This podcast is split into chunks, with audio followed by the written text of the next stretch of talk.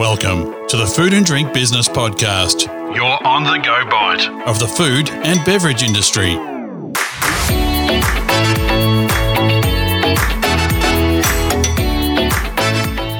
Welcome to the Food and Drink Business Podcast. My name is Grant McHerron, and today I'm once again joined by Kim Berry, not just the best lady in the industry, but the editor of Food and Drink Business and the host of this show, the lady who's all about food. How are you going, Kim? Well, you'll keep. I have to make up for what I said before we hit record, right? of course, of course. And I like that you do it in a more public forum so that, you know, it's on the record. how are you, how are you, Grant? Are you well? Uh, yes, I'm great. We've actually had good weather down here in Melbourne just for a change. Spring thinks it's springing, but don't worry, the rest of the week will be wet and cooler. Oh, really? Yes, spring seems to have well and truly sprung in Sydney as well. It's um I like the in-between seasons. I like the spring and the autumn. You get these beautiful days and a crisp night. That's that's what that's what civilized people should be living in. Sounds good. Anyway, I think one of the things that is quite lovely when you start to get these beautiful days and the sun's there, but it's not trying to totally kill you, is you can sit out on a balcony or, you know, anywhere with a little bit of sun on your face, sipping a nice G and T or basically really any sort of spirit with a with a mixer. And that is what we're going to be talking about today. We're going to be joined by Andy Gaunt, the ANZ Managing Director for premium mixer brand Fever Tree. He brings 20 plus years of experience in the premium and luxury drinks sector to our conversation today. So I think we'd better get to it. Hi, Andy. Hello, Kim. Good morning. Andy, uh, this this twenty this twenty plus years, where did you begin? Like, how did you start in the in the alcohol um, sector? yeah, good question, Kim. Probably like many others, it wasn't really planned. Um, I, I, guess growing up, I had parents who loved a glass of wine and a bit of travel, and and growing up, you sort of enjoy a good drink and a good bite to eat, and then um, started working in pubs part time through uni. Um, and I guess then I sort of kind of fell in love with this this what quite mysterious bit of magic of how you could make from a grape or something quite unsexy like a piece of grain um, these different drinks. And i thought that was really fascinating actually and um, started reading a few books about this. Um, fortunate that i'd studied french and italian at university and, and, spent some time living in those two countries where appreciation for food and drink was quite high. And um, i thought i better get a job after uni and, and i thought the wine industry um, the drinks industry probably sort of matched the the things I'd enjoyed with the things that I was quite inspired by, and um, so I guess bartending at the beginning and then selling wine and selling spirits at an early age in late 90s, early 2000s in London. Um, never thought there's a career, you know, to grow into all these wonderful different parts of the world and different parts of a drinks industry. But that's where it all started, back back behind the bar. Wow, I think uh, I think it's pretty pretty common for a lot of the sort of professionals that we talk to today. Is that I was just I was at uni, I was working behind a bar, like I, I caught the bug, you know. you meet all the winemakers, you meet all the spirit makers. It's a really dynamic industry. It can uh, it can lure you in pretty pretty quickly. Yeah, that's right. So so tell us a bit about Fever Tree. It's celebrating its 20th anniversary this year. Is that right? Well, it will be 20 years actually since the idea was conceived, correct? Yeah, 2004 was when I guess we'd probably say the, the, the product was first born. But yeah, I mean, it was um, an idea, again, talk about sort of bars and pubs. Um, our co founders, Tim Warrilow and Charles Rolls, um, met each other in a pub uh, southwest London, and Tim had an idea to make gin. This is 2003, so this is before the sort of boom of gin we've all experienced.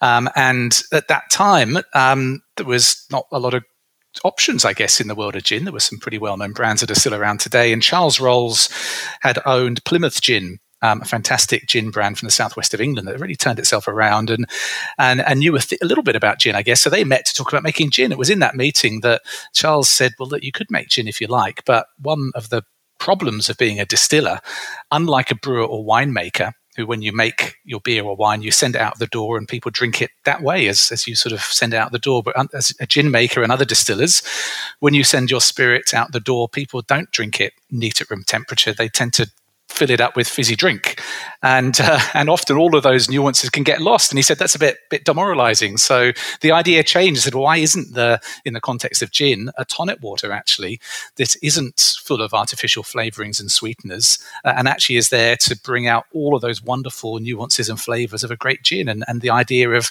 if three quarters of your drink is the mixer or the in this case, three quarters of your gin was the tonic. Why wouldn't you have one that you know showcases all these wonderful botanicals and flavorings and craftsmanship of the distillers? And that was where the, the idea of Fever Tree was born.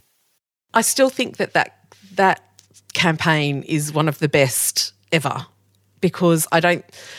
I know that none of my friends and no one in my cohort had ever really thought about it like that in terms of three quarters of this drink is not the really expensive part. Like it's not. The, it's not the, the actual thing that we think we're we're drinking.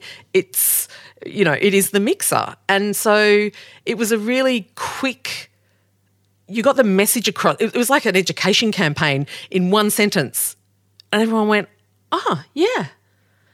And so and it really has it really has held the brand in good stead, hasn't it? You're, spot on, Kim. I mean, I think even today, I, I, I get such a, a, buzz out of seeing that light bulb go off in someone's head when they sort of listen to that story or read that somewhere. It's um, certainly something we never thought about. I mean, mixers were a commodity for decades.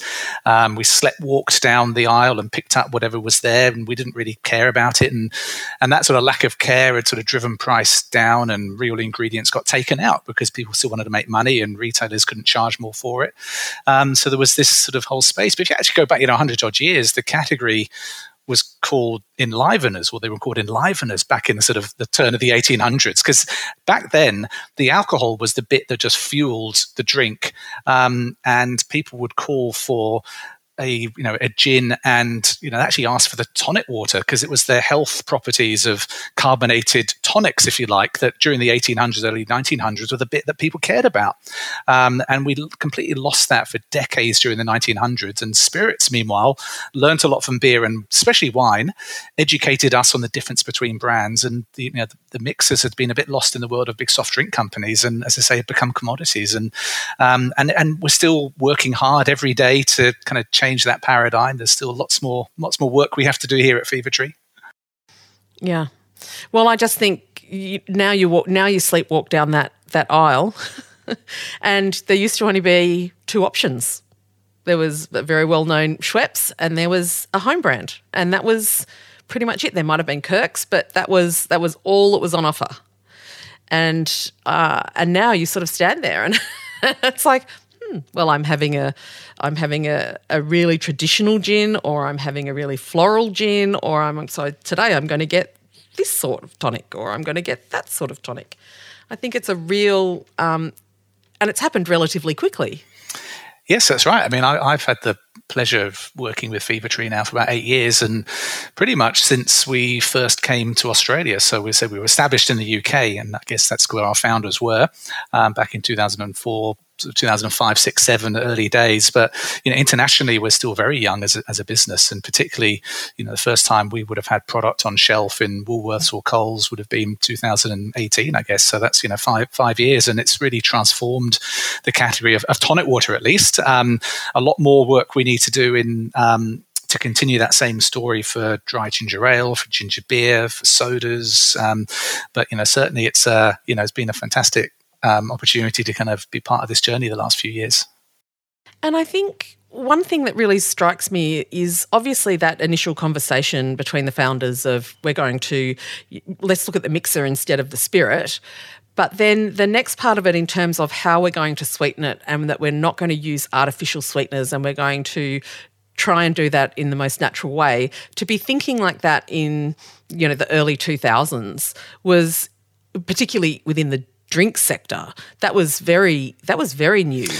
Yeah, that, that's right, Kim. And I think that you know that point of the business, which is how do we make every drink taste better, taste the best it can, was the sort of the obviously the beginnings of all of this. And and right at the beginning, that went well. How do we make a better tasting drink? And part of that was understanding what the current drinks on the market at that point were doing and why they maybe weren't working as well as they could. And it was that sort of unpicking of the use of saccharin and, and other sweeteners not using real ingredients, using cheaper artificial ingredients because nobody cared about it at that point. So some of those, you know, real ingredients been taken out. So the founding principle right from the beginning was championing naturally sourced ingredients, whatever they may be, whether that's the ingredient or the flavoring or the sweetener, um, and refusing to compromise on taste or quality.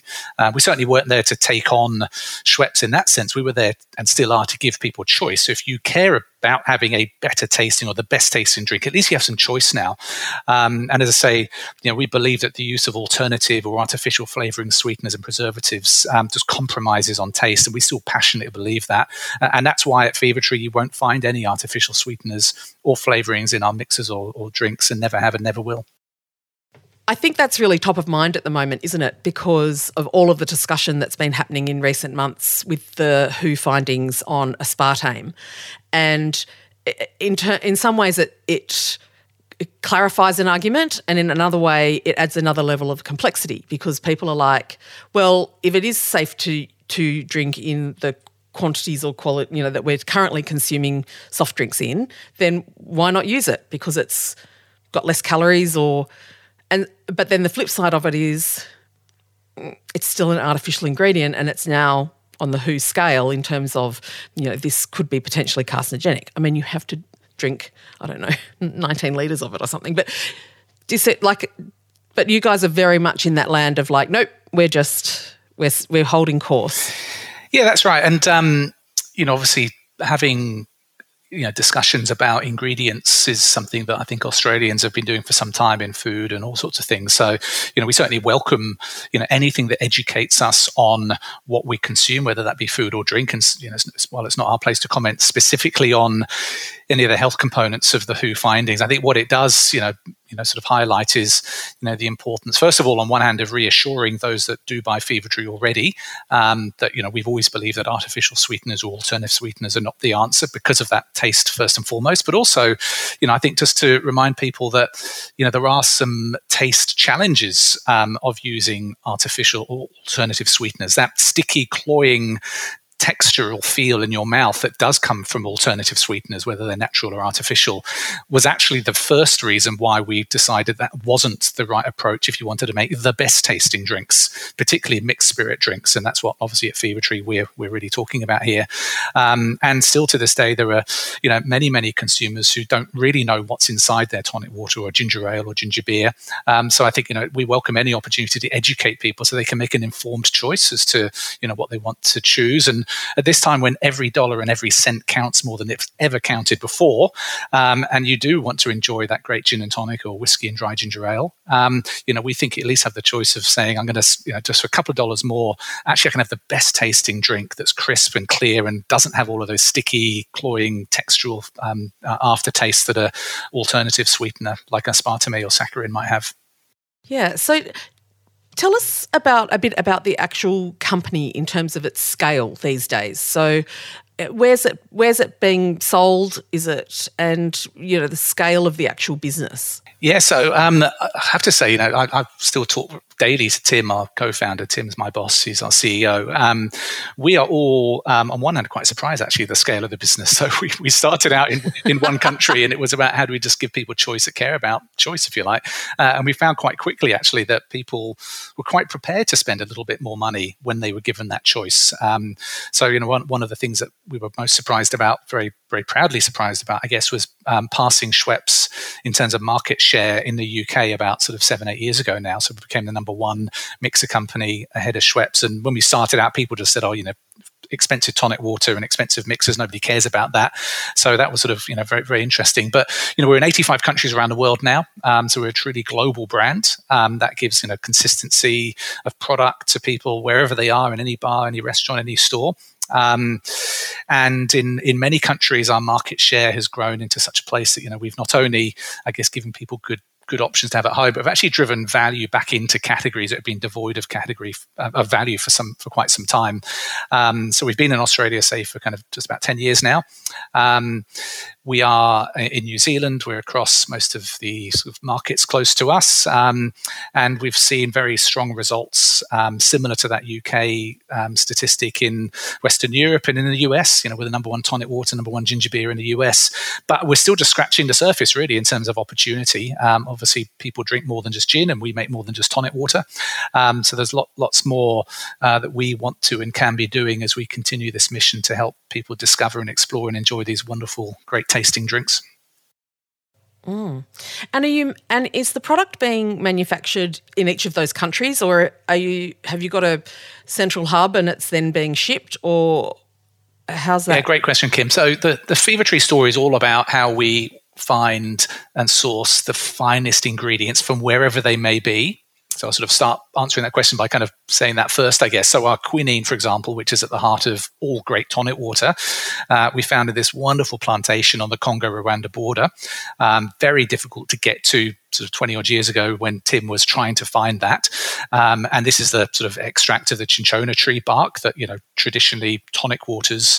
Um, this is also an anti-malarial, as you might know, and it's generally a pharmaceutical additive. Um, to this day, malaria is still one of the world's biggest killers. A child dies every you know two hours of malaria still, and it shouldn't. But uh, and you know that that that sort of ingredients are important. But that applies to all our ingredients, whether that's our uh, limes that we find from the Yucatan Peninsula, Tahitian limes from Mexico, our gingers we use either from Cochin in India, Nigeria, and Ivory Coast, a blend of gingers. So we find these wonderful ingredients, and then traditionally, I guess, as a company that was a starting up, uh, we manufacture them all in one place in the UK. That's sort of, I guess, you know, what we started economies of scale as we then started exporting meant that we still relied on that. Um, that location for bringing those ingredients together. But increasingly, as we've grown, our manufacturing takes place closer to um, the markets. Um, and that what's really exciting for us here in Australia is that as we look towards 2024, we're, we're excited to be bringing um, the assembly, if you like, the blending of those ingredients with water and glass here in Australia. We're certainly not in the business of shipping glass and water around the world. And as soon as we can, we want to bring that closer to home, provided we keep those wonderful ingredients at the heart of things. Yeah, and I imagine that particularly with all of the logistics sort of disruption that we've been experiencing the last last handful of years, that that must uh, there must be a little bit of pain in and uh, stress in maintaining those those lines of um, of ingredients. Yeah, very true. I, I, think I've got my, on my CV now. I can say supply chain logistics. I won't quite say expert, but I've learned, as all of us, a lot about um, the cost of shipping, the complexities, the challenges over the particularly during the pandemic, um, and, and, then yeah, and the financial component for sure. There's the environmental part of that. So you know, it certainly adds uh, you know anything that requires moving from place to place. Um, you know, a lot of complexity. Um, so you know we're always looking at how we can be better partners for our customers, um, and you know the other thing about not using artificial preservatives or you know, things like that, artificial sweeteners, and using real ingredients, is that the shelf lives on our products are a bit less than you know might be found on some of the other products that are using you know, flavorings and what have you. So, of course, when you add in shipping something to Australia from somewhere else, it's always going to take a long time. So, um, mm. it's, it's, a lot yes. of complexities. so, we're certainly looking forward to um, addressing some of those as we look towards next year. Yes, you can. Um, you can have a very loyal audience in Australia, but they're still a very long way away. So at the moment, are you uh, producing a fever tree in a, like in Australia or in this region, or is it is it still being shipped from the UK? Yeah, so good question, Kim. So currently, the Fever Tree product we have in most most markets, including here in New Zealand, we do bring into the market from our um, wonderful production facility in the UK. Um, as I mentioned, these wonderful ingredients, we assemble them together, um, and then we we bring them over here. Now, as soon as possible, we wanted to look at bringing that production, that assembly of these ingredients closer to home for us, home being Australia. So it's very exciting now that we're uh, we're on track to be producing um, Fever Tree products in Australia from 2024, which is um, hugely exciting. Well, that's hugely exciting, and I and I imagine, I mean, you've the brand's been here since 2018, but we then had a few years in there that probably put any plans of establishing production here on hold while uh, everything settled down and we knew what the what the new world was going to look like. That's exactly right. I mean, as a as a business that at the heart of everything we do. Um, the best taste and quality coming first does mean that whenever we're looking at you know anything that we would produce, we have got quite um, strict quality controls. Um, part of that is our fantastic technical team, um, as you can quite appreciate, would need to come out to market and assess the right partners with the right capabilities. Um, and that's not just about assembling those ingredients. Even our carbonation, you know, talking about bubbles is not the sexiest thing maybe at 10 o'clock at night over the bar, but actually the way Fever Tree carbonates is quite unique and it is part of what delivers that great tasting drink. So the ability to carbonate in certain ways, the level of um, minerality in the water, the capabilities. So yes, unfortunately, with a, a, few years of our borders being a bit more closed than many of us would have liked, um, we were only really able to kick off that project once the um, the borders opened and my technical colleagues could come down and start working on sourcing good partners. That was actually going to be my next question. Was is the production for something like a tonic water or different than, say, the production for a soft drink?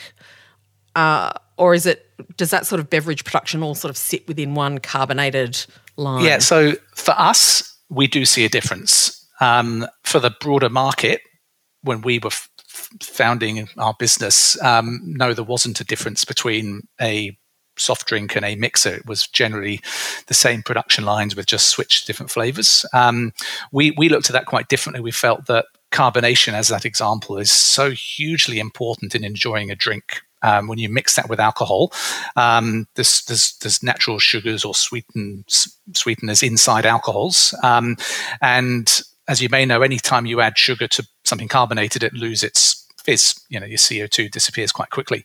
Um, so we spend a lot of time actually understanding the, the, kind of the science of bubbles, as we might call it. What we find with soft drink companies is they want you know great big bubbles because something that people don't know that I, th- I think is fascinating actually is um, the reason we like fizzy drinks is not just because of the flavor, it's because of how it makes us feel. And for decades, we didn't know this. We thought, even going back to the times of wellness in the Victorian era, um, these natural aquifers were sort of fizzy water that was naturally coming out of springs was seen as giving health properties. We didn't really know why it made us feel good, though. And, and what's actually happening is when CO2, which either is naturally um, through an aquifer or sort of added in during carbonation, um, our body thinks it's a toxic it's toxin. Um, now it's harmless in the quantities, but our body reacts in a, in a way that it's been trained to for millennia. It releases certain things to try and fight that. And the things that we release, the chemical we release naturally when CO2 enters our bloodstream, are endorphins. And endorphins are the things that make us feel great. So if you're having a nice big swig of a cold can of fizzy drink, you've got these great big bubbles and they burst open and that sort of first almost pleasure pain feel is these endorphins buzzing into your brain and you want to have another sip. Now one of the downsides of this is that um, that big co2 bubble also closes your palate's ability to taste. It's like biting into a chili and then trying to eat something afterwards. You kind of lose a bit of taste. So that was our learnings led us to say well actually if we're all about taste and making that that whiskey or that gin or tequila taste the best it can we didn't want those big bubbles. Champagne's actually one of the greatest wines to eat food with because those little bubbles transport flavor in a way that still wine doesn't. So we carbonate in a way that almost creates that sort of like very high carbonation, but very small, soft bubble that lasts a long time rather than a great big bubble that a soft drink company would traditionally use when they're making a lemonade or a cola or something like that. So we think there is a difference in conclusion between bubbles in a, in a mixer and bubbles in a soft drink. You have just given me the best like story that now when I say to people I like this sort of soda water and I don't like the sort that you can make in your own home because the bubbles are different. now I can now it's real. Now, now, I can say I say Andy from Fever Tree told me. Yeah. Yes.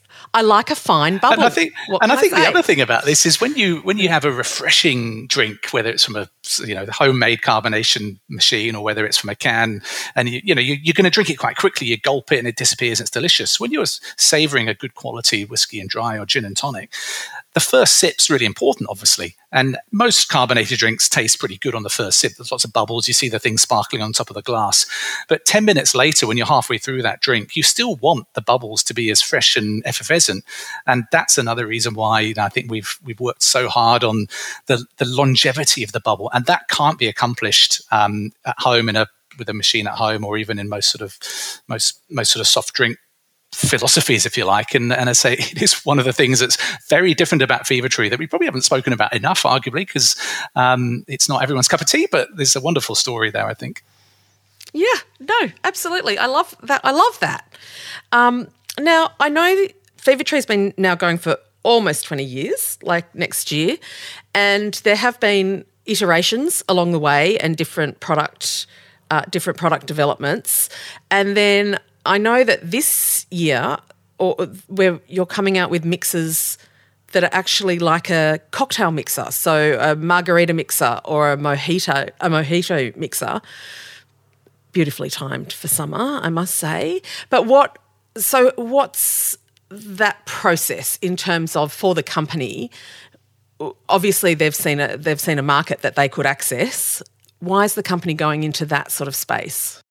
I, I guess it comes back to the sort of founding principles of how do we make great mixed drinks taste even better, taste the best they can. And as I said earlier, we've started our life in tonic water because we were founded a gin and tonic at the heart of that. But you know around the world people drink lots more than gin and there's mixes carbonated mixes that are much broader than tonic water ginger ale ginger beer sodas lemonades as i mentioned um, but increasingly we're enjoying cocktails um, and in some parts of the world our you know, friends in North America, if anyone spent time in the US, drinking cocktails at home and going for a cocktail is ubiquitous. I mean, it's just part of culture in that part of the world. So there's lots and lots of cocktails. And over here in Australia, we're really embracing cocktails in a way that we haven't before.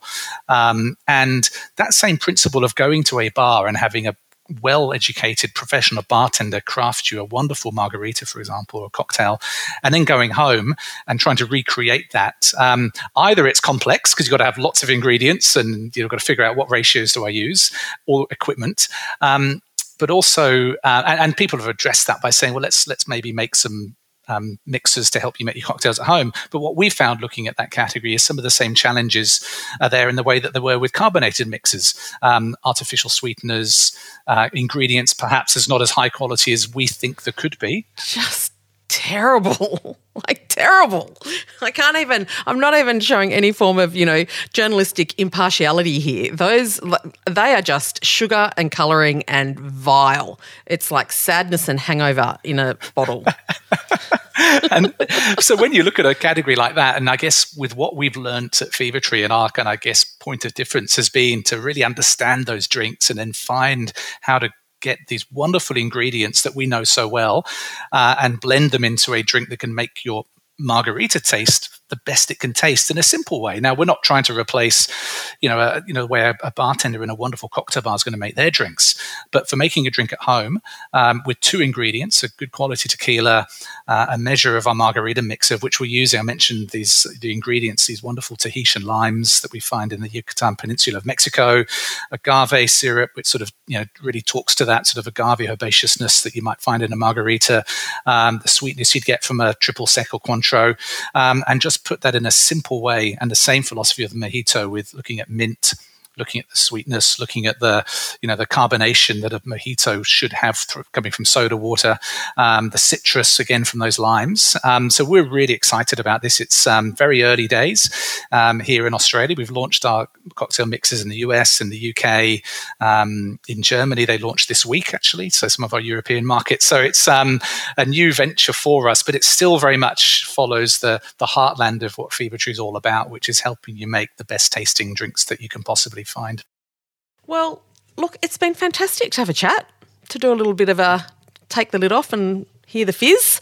Uh, it's um, very exciting about the developments for um, ANZ that are in the pipeline. That's um, we'll really have to have you back to to um, talk about that once we once we have more details and um, the developments are underway. That's really exciting. So, uh, Andy, thanks so much for joining us.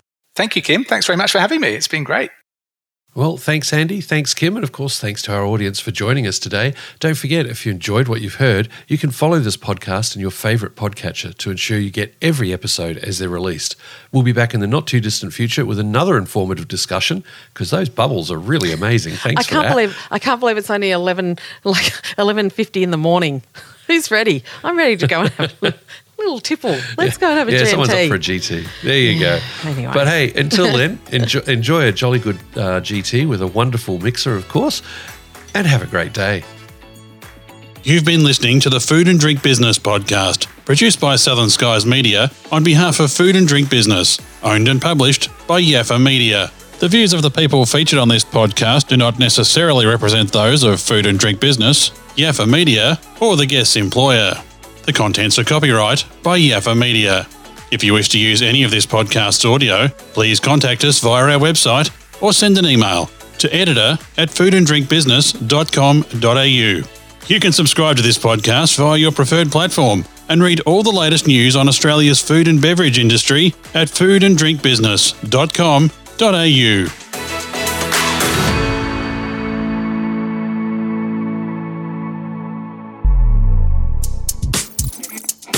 You've been listening to a Yaffa Media podcast.